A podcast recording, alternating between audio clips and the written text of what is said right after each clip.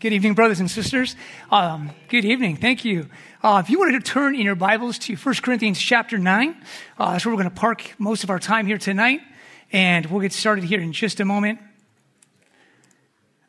I'm so excited to be with you guys here tonight. And um, for those of you that were not here last week, week one, we had our beloved pastor Aaron Sabio talk about spiritual warfare as it relates to this topic that we're looking at this month called an empowered spiritual life. And tonight I'd like to take a look at going deeper with that and kind of looking at and examining the life of Jesus and how he lived in this place of empowerment, this spirit filled life. And so that's what we're going to do tonight. We're going to turn our gaze upon Jesus. And you as we were singing the last song there, that we're a child of God, just reminded about how the Father wants to father us tonight. That he wants to father us by turning our eyes towards his Son he said of himself, I am the way, the truth, and the life. And I'm excited when I think about that because Jesus brings us to the Father. I've shared this before, but tonight I think he wants to do that in another deep way where he wants to show us what it is to live a spirit filled life as we turn our eyes to Jesus and how he lived a spirit filled life. And so if you're there in 1 Corinthians chapter 9, I got a couple questions for you, a little interactive here. How many of you like to run? A few of us. Okay. All right. All right. How many of us would rather watch someone else run? That's what I thought. That's what I thought. Okay. Wherever you're at on that, that's okay. We're going to talk a little bit about running tonight. But um, if you're like me, I love the Olympics. You know, this is the off year, right? It happens every four years. And I'm kind of bummed because usually the Olympics are taking place at this time of the year, right? But one of my favorite events, and probably the favorite events of, of most out there, is got to be the 4x4 or 4x100 relay race, right? How many of you all big fans of the 4x100? Yeah, I mean, it's just exciting, right? I mean, it is, it is the most elite of the elite runners on the face of the planet, right? The fastest of the fastest a race that honestly takes about 45 seconds. And if you're familiar at all with the relay race, the way it works is you have four men, four women, or if you will, depending on which, who's racing. And these runners all hand, um, or a baton, or in my case, a PVC pipe. Um, and so they hand this thing, this baton, to one another. And as they do, they, they hand this off in a, in a zone called the exchange zone. Now, Christine Caine, in one of her talks uh, called Passing the Baton of Faith, uh, talks on this great deeply. So I'm going to steal from her for, for, a moment. So I'll give her credit on this. She talks about this thing called the exchange zone. The way the exchange, exchange zone works, it's, about a 20 meter, is all it is, uh, zone in which they have 20 meters to hand this baton from one runner to the next runner. Usually it's done within two seconds. It's lightning quick. If they pass it outside of the exchange zone, either before or after the team is disqualified. Everything hinges upon the exchange between these runners. There's four runners, there's three exchanges, and it has to be absolutely seamless. If you haven't had a chance to watch it, I encourage you to watch it. It is just an, an absolute art of beauty. And we're going to talk about this idea of an exchange zone, uh, but I want to kind of tell you a little bit about some history behind it because I think it kind of sets the tone for where we're going at. Um, I love watching the 4x100, as I said before. Um, the women's team has been phenomenal. Since the inception of the modern Olympics, they have been a powerhouse. Uh, during the 90s, they just ran away with it, but in 2000, there's a turn t- made, uh, a new trajectory, a trajectory that they wouldn't have wanted. You see, in 2000 in Sydney, the women's 4x4 100 team was the fastest team on paper. This is something they were, they were accustomed to. They were, they were expected to be the best of the best. They were expected to win. And in Sydney, some of you might remember this Olympics here, on one of the exchanges, there was a sloppy exchange. A sloppy exchange between a couple of runners, and they end up coming in third and they failed to achieve the Olympic gold. For them, it was a complete, even though they were on the stand, uh, third place just, just didn't cut it for them.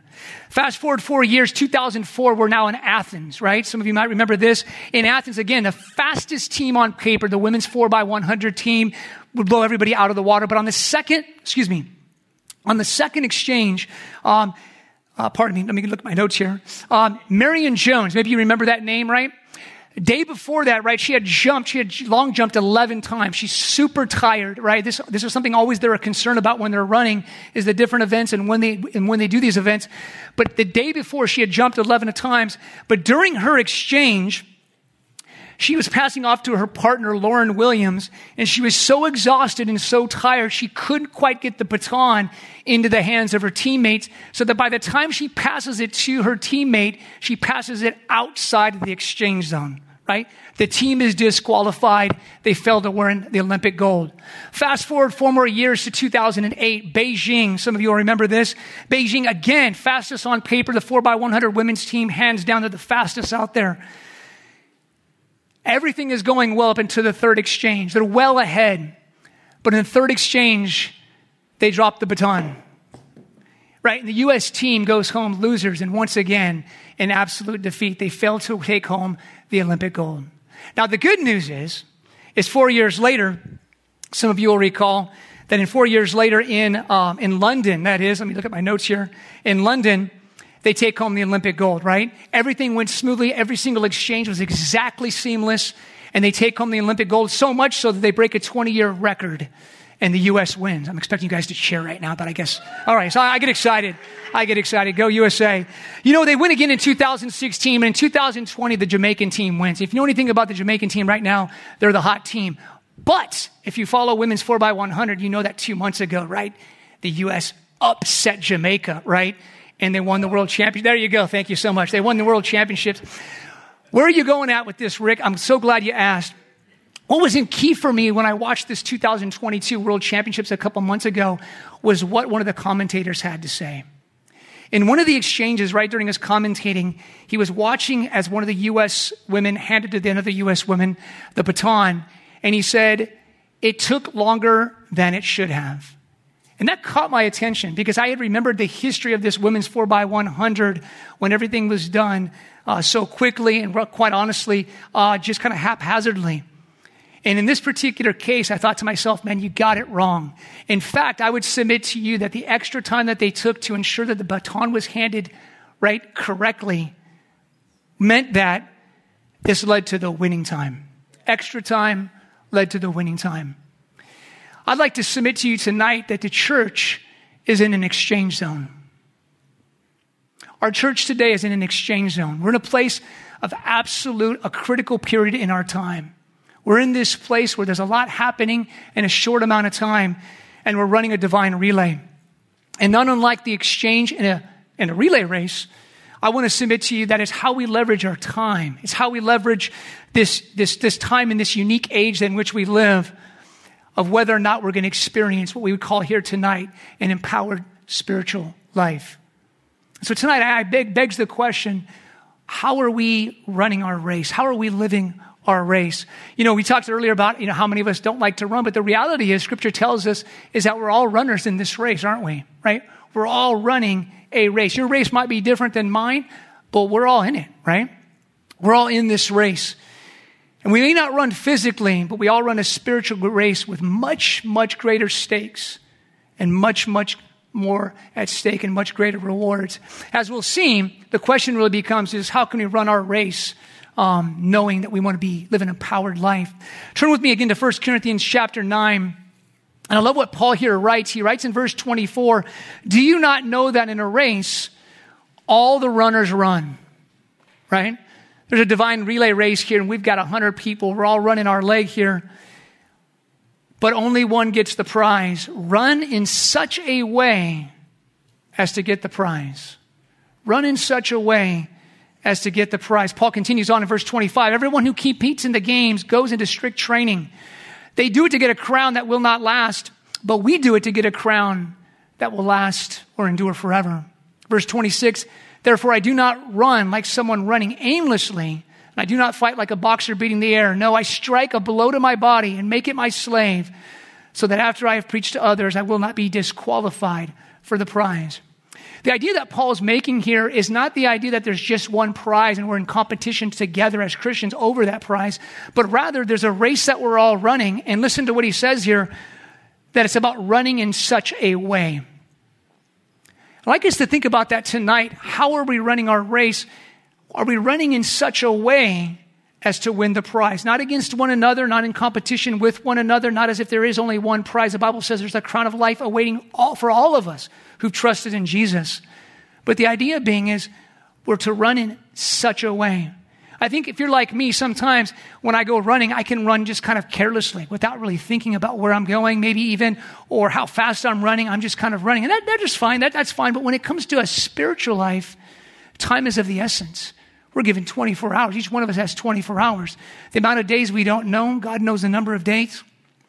But I ask us to think about this because I believe that when we run in such a way, it's then that we can live an empowered spirit life. And that's what we're going to focus on tonight. If you'll bow your heads for me with a minute, I want to go ahead and being how important this is. I want to pray for you about this. I want to pray for us about this here right now. If you'll bow your heads and close your eyes with me. Jesus, we thank you for showing us the way, for showing us a way in which to run, for showing us what that destination is, for leading us, Lord, for shepherding us. Lord, I pray tonight that you would shepherd us into a place of what it is to run, and to run in which to win the prize. Take us down the path of righteousness tonight, Lord. Lead us beside the still waters. Show us the way tonight, Jesus. You are the way. We ask it in your name. Amen. So the title of our message is Run in Such a Way. And there's three things I'd like to, three, three big points I'd like to make here tonight. Number one, I'd like to talk about what I believe is the most critical, and I want to present to you or submit to you what I believe is the most critical issue we face in running our way in such a way as to live a spirit filled life. I want to talk about an issue that I believe is, is pervasive throughout our entire culture here in America, if not the world, and how this issue really is what hinders us from running a race effectively. Secondly, I want to look to Jesus. I want to look at Jesus' cadence in which he ran and how he ran in order to live an empowered life. And then thirdly, I'd like to take it deeper and then bring it into some application and talk about how we can apply some of those disciplines and strict training that Jesus underwent in order to live an empowered life. Sound good? All right, good deal. So, point number one, you might be wondering, what's that critical issue? I believe the most critical issue facing the church today, facing our world today, in living just a sane life, right? Let alone a spiritual life, is the issue of hurry. Let me say that again. I believe that the critical issue facing our church today um, is a form of spiritual warfare for certain, but it isn't sin. It's not maybe a particular addiction. I believe it's hurry. And I'll talk a little bit about tonight but why I think it's the issue of hurry. But unlike any other time in our history, think about this for just a minute. Unlike any other time in our history, dare I say, we're living in unprecedented times, right? With the advent of technology and the pace of life, you layer COVID on top of that, we're living in an exchange zone like no other time in history and how we live our lives and how we spend our time is of utmost importance. And so I preface that because in reading a book I'm reading right now, and this is, um, I'll give a shameless plug for a book here. Uh, John Mark Comer's book, he calls it The Ruthless Elimination of Hurry. And as Rob asked me to kind of th- consider what I'd like to share tonight, I'm just simply sharing with you what I feel like God's just been teaching me. One beggar sharing with another beggar where to find bread, or better yet, maybe one child sharing with another child where to find the goodies in the cabinet. And so I'm going to largely borrow from a lot of his stuff. So I just want to, just, just as a disclaimer, but I also want to tell you just kind of the journey that I've been on. Because it's not just been a, a one time reading, but something I've really been chewing on a lot. Because quite honestly, I, am a, I'm a, I'm a, I'm a, how should I say it this way? Um, a hurry school dropout, right? Uh, I'm one that, that if, if I'm just quite transparent and honest with you here tonight, that this has been a struggle for me. Maybe for some of you here, this resonates with you as well. That in hurrying, hurrying is one of those things you find in life that hinders all that you do. Your relationships, your purpose, your mission, maybe the effectiveness of your work. And so I want to just kind of lay that out tonight. In John Mark Comer's book, he calls it the ruthless elimination of hurry. I encourage you to go get that. So, very little of what I share tonight might be my original thoughts, although I do want to take you kind of along the journey I've been on in terms of what I think God has been teaching me and what I believe He's been preparing me here to share with you t- tonight. The reason I picked up this book, quite honestly, if I, can, if I may, is um, a friend and boss recommended it to me. You know, when your friend and your boss recommend a book to you, you know they have something to say, right? And so as I, as I listened in, I realized that what they were really saying is, hey, I love you so much, you need to read this. I see an area in your life, and, and this is something that I really believe you need to hear. And when they said it that way, man, I couldn't help but just think, all right, Lord, Here am I, right? I'm going to open my heart to you. And as I began to read this book, and again, because what I, what I saw in my life is I saw a person who was simply trying to, to do it all. Someone who was trying to be industrious, as if that's really even a Christian, you know, uh, characteristic. But quite honestly, I was handling uh, multiple job responsibilities, coaching, overseeing home projects, doing ministry at the church and in the home, trying to be dad and you know, husband of the year. You know, maybe some of you can relate, right? Trying to shove 40 hours into 24 hour time period. Uh, whatever that might look like for you, um, it's a similar story. It might be different activities, but I, I, I believe tonight that it's, it's probably a similar story, though.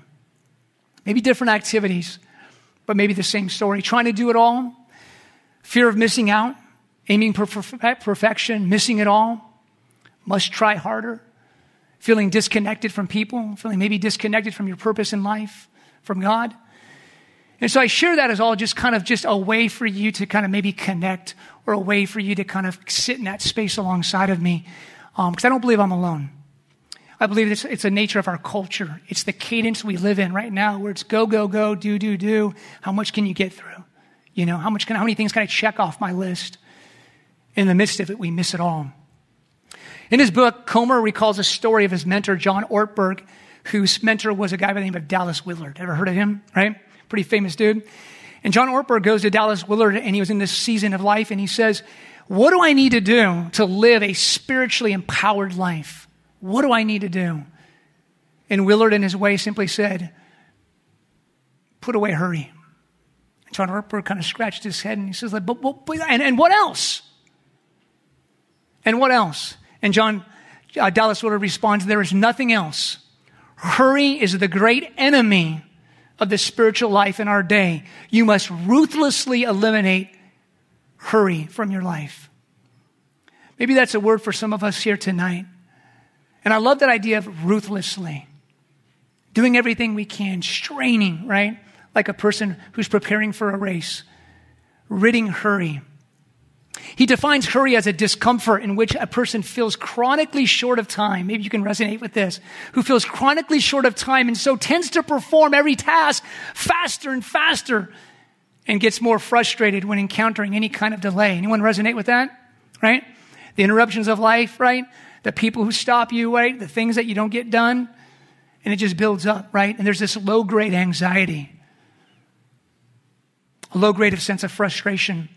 Corrie ten Boom once said, if the devil can't make you sin, he'll make you busy. You know, when you ask someone, you know, how you doing? Normally what people will say is good, just busy, right? And this becomes once again our narrative, as if this is just what everybody does. This is how everybody lives. We find ourselves in this, this current, if you will, of hurry even unwittingly. Hurry is not just an or- disordered schedule, John Ortberg says. He says that hurry is an evidence of a disordered heart and a disordered life. Man, that struck me hard. Struck me hard. So, point number one in summary busyness and hurry can disrupt the rhythm of our race. It's like the baton that gets dropped, or we don't quite have enough steam to get it to the next person, or we just simply are disoriented. Point number two, let's look at Jesus. We love looking at Jesus, don't we? What was Jesus, Jesus' cadence, right, as he ran in such a way, right, that is in which he wished to, uh, desired to live an empowered life? What did Jesus give his attention to? Was he in a hurry? Turn with me in your Bibles to John chapter 11, if you would. We're going to move over a couple different passages here, but if you can turn in your Bibles to John chapter 11. Background real quickly here. You know the story, the death of Lazarus.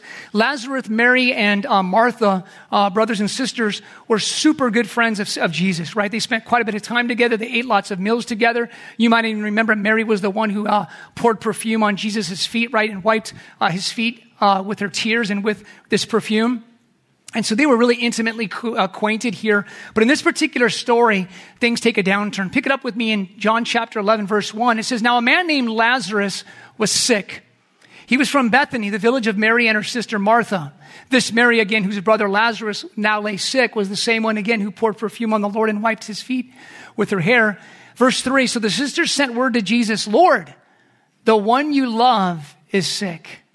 When you have been wanted to be called the one you love, right? The one that Jesus loves. Verse 4 When he heard this, Jesus said, This sickness, sickness will not end or culminate in death. No, it is for God's glory so that God's Son may be glorified through it. Verse 5. Give special, special attention to this. Verse 5. Now, Jesus loved Martha and her sister and Lazarus. No doubt about it. Verse 6. So when he heard that Lazarus was sick, he what? He stayed two more days. Now that's crazy. That is, I've read this before, but every time I read it, I'm like, did I read that correctly? I mean, let's be honest. Most of us, right, if this was someone we deeply cared about, would have jumped in the car. Where's the keys, right? We're laying rubber in the parking lot. We're gone, right? How can I help? But Jesus, because he's taking cues from his father and the times that he would gather together with him, says, Hey, boys, hey, disciples, we're going to wait here a couple of days. This is a strange thing to me when I think about Jesus' cadence and his timing on things. But it's interesting. Some translations translate it this way. Maybe yours does. Therefore, since Jesus loved them, he stayed two more days. He stayed two more days because he loved them. In the human understanding of things at the human level, that doesn't make any sense to me. And it's not until we read scripture later on that we understand that's exactly what he meant. That because he loved them, he waited two days. Jesus wasn't in a hurry because love's never in a hurry. Love's never in a hurry. It would have been very easy for Jesus to have simply responded to the needs and the whims of those around him and the circumstances. But he was taking his cues again from the Father. And he's like, Boys, we're going to stay here two more days. Most of us know the story. I don't have time to unpack it all, but it's, it's, it's a couple days later they leave. Jesus is like, now it's time. In fact, he gives an, he gives an, a, if you look at the text there, by the way, it's really interesting, verses 9 through 11, he actually gives the analogy of light and dark. That is day and night, right? The times of the day. And he's like, now it's time. It's daytime. The one who moves about in the daytime doesn't stumble. It's time to go, boys. We're going to Judea. And I love it because the boys remind him, hey, um, Jesus, just remember, uh, that's where you were almost killed, right? You were stoned, right? Are you sure we want to go back there? But you know, love is never in a hurry, but love does whatever is necessary. William Barclay said that love is not love that carefully calculates the cost, but love is love when it gives all it has, and its only regret is that it doesn't have more to give. This is, this is the cadence Jesus operated from. He operated from a place of love. I love that. Love has a perfect timing. And so, more than simply doing what was expedient, which would have been, I think, to just have healed him, right? I mean, Jesus could have spoke the word. He had done that before, hadn't he, right? He didn't even need to go to Bethany. What would have been expedient was for him to just go, Lazarus, the one I love, of course, man, be healed. But Jesus does something so much bigger and so much grander. Some of us know the rest of this. I'm not going to read it all to you. You can read it on your own. Jesus eventually goes to Bethany. He encounters Mary and Martha there. Lazarus has now uh, been in a tomb there for some days. He's been dead for four days, right? And he calls out Lazarus out of the grave. Right? He, he resurrects Jesus, or resurrects Lazarus, pardon me. Jesus resurrects Lazarus to new life. And Jesus declares, I'm the resurrection and the life. He's not just healer. He's not able to just heal sickness and stop death, but he can give life how much more, how much greater is his love. And I don't know what's going on in your life. I know for me, sometimes I wonder, what, God, what, what's going on? How, why is this happening? And where are we at with this whole thing? And the Father reminds me, let me just father you in this. Hear from me, sit with me, right? Run at my cadence. And as you do, I'm going to give insight and understanding about what we're doing and when we're going to do it. Amen? And so, what we find in the story here is that this the urgent is seldom important, and the important is seldom urgent. Jesus isn't moved by the urgent. It might be urgent to everybody else, but he's moved by what's important.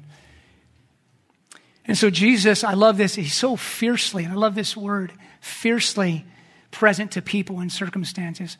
Uh, time will probably fail us to get much deeper here on, on this, but you know, there's stories of, of course, uh, Jairus and others, you know, and the woman there with the issue of blood flow, right? Where Jesus is, quote, interrupted, right? And he's able to pivot and he's able to just, at his own cadence, direct his attention to the person in front of him. Can we do that in our lives? Are we able to pause and pivot and be present to the people that God puts in front of us? C.S. Lewis talked about this in many of his books, but he talks that these interruptions aren't interruptions, they're life, right? And as we embrace those, as we walk according to Jesus' cadence, man, we begin to walk in this spirit world.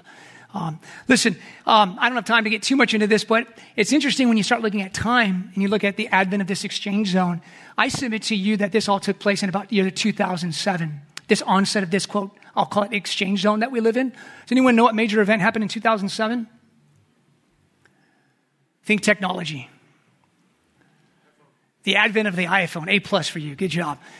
But it wasn't just that. A couple months later, it was the platform setup of Facebook, the advent soon after that of something called Twitter, right? Intel switches from, of course, their uh, you know silicon to their metal chip.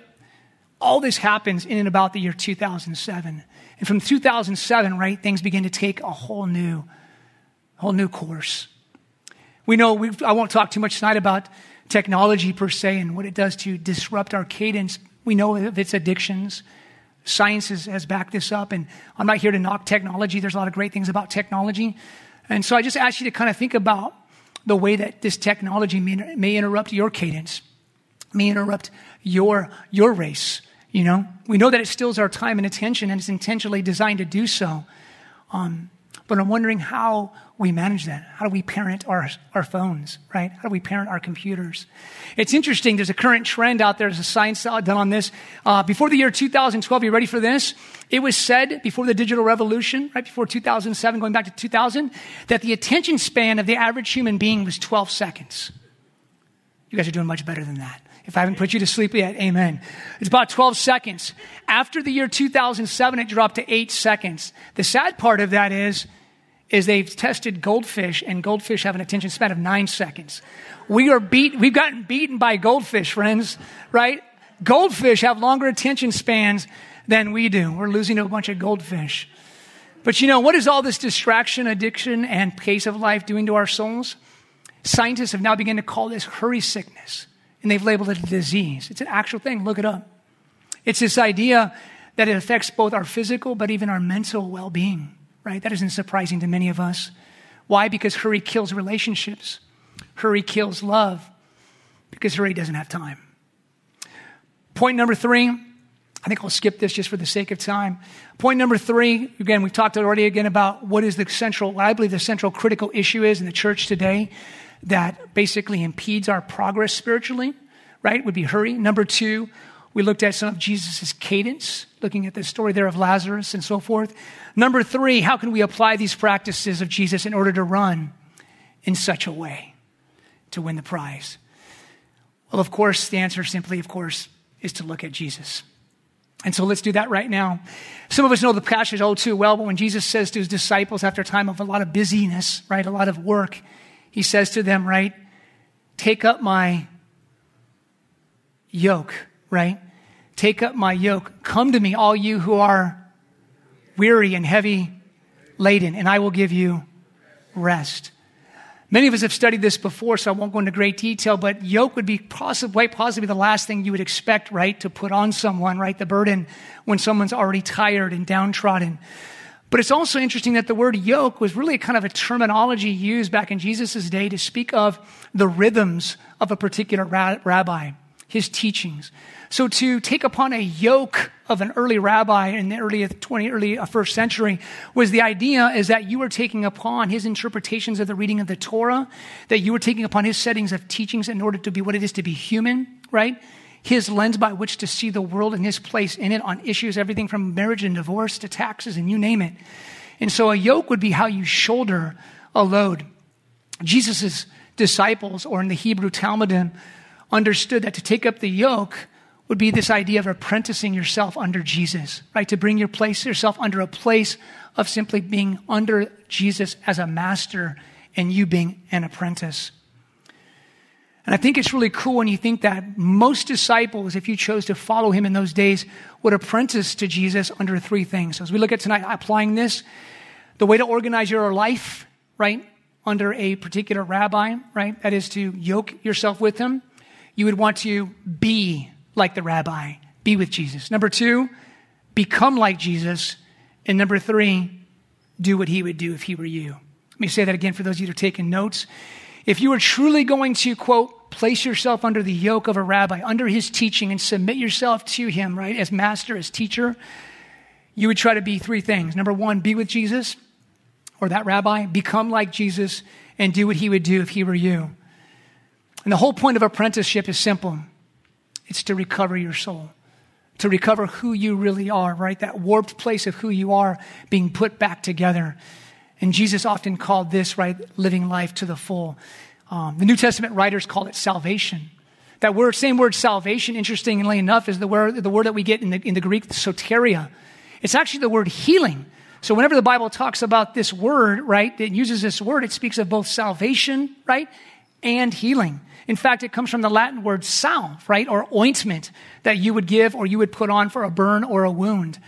And so it's interesting that Jesus, in talking about his yoke, right, would also be this idea of applying healing to your body or salvation, right, or ointment to your body.